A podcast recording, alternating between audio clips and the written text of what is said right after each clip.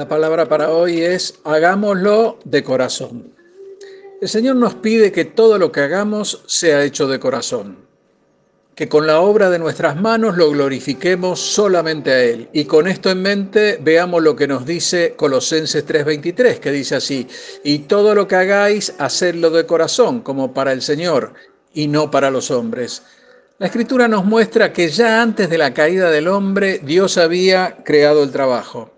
Y esto podemos verlo en Génesis 2.15, que dice así, tomó pues Jehová Dios al hombre y lo puso en el huerto del Edén para que lo labrara y lo guardase.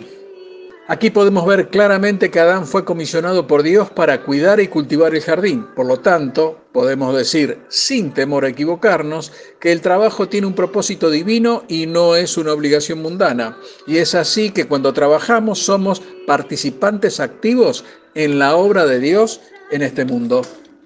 Y estará bueno aclararlo que no importa el tipo de tarea que se nos asigna, puede ser una tarea remunerada o un servicio voluntario, y sea donde sea que sirvamos, debemos esforzarnos por hacerlo de la mejor manera posible, ya que Dios espera que seamos diligentes y responsables en nuestras tareas diarias.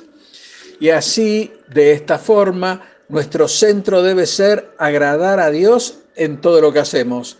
Hermano, nuestra principal motivación debe ser darle toda la gloria al Señor. ¿Y cómo hacemos esto? Simplemente con una actitud de gratitud por el trabajo que Él nos ha permitido obtener y también agradeciendo por cada talento o habilidad recibidos, ya que todo lo que tenemos proviene del Señor. El salmista David expresa este sentimiento en el Salmo 100, versículos 2 y 3, que dice así, Servid a Jehová con alegría, venid ante su presencia con regocijo, reconoced que Jehová es Dios. Y hermano, estará bueno que lo sepas, ya que sin importar la circunstancia, nuestro trabajo es para el Señor. Y será así que podemos encontrar significado y propósito en nuestras tareas diarias.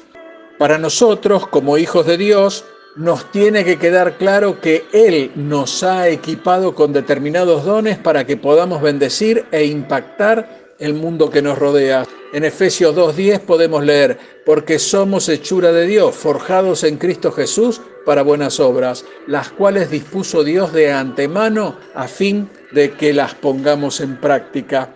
Hermano, tu verdadero entusiasmo tiene que venir de Dios, ya que el Señor no quiere que andemos de un lado a otro enojados, aburridos y languideciendo por nuestras tareas.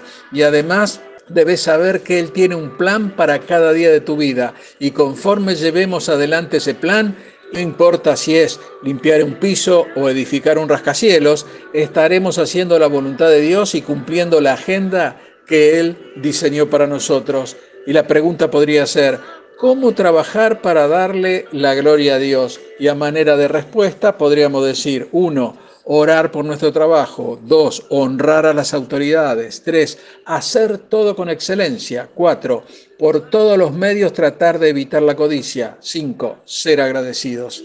Hermano, si estás oyendo este devocional por la mañana, qué bueno. Comienza el día con entusiasmo y di con alegría, este es el día que hizo el Señor y hagas lo que hagas, hazlo de corazón y pidámosle al Señor que nos capacite y nos guíe en nuestro trabajo para que podamos brillar como luces en un mundo que necesita del amor y la verdad de Cristo y trabajemos para la gloria de nuestro Dios eterno. Dios te bendice. Amén.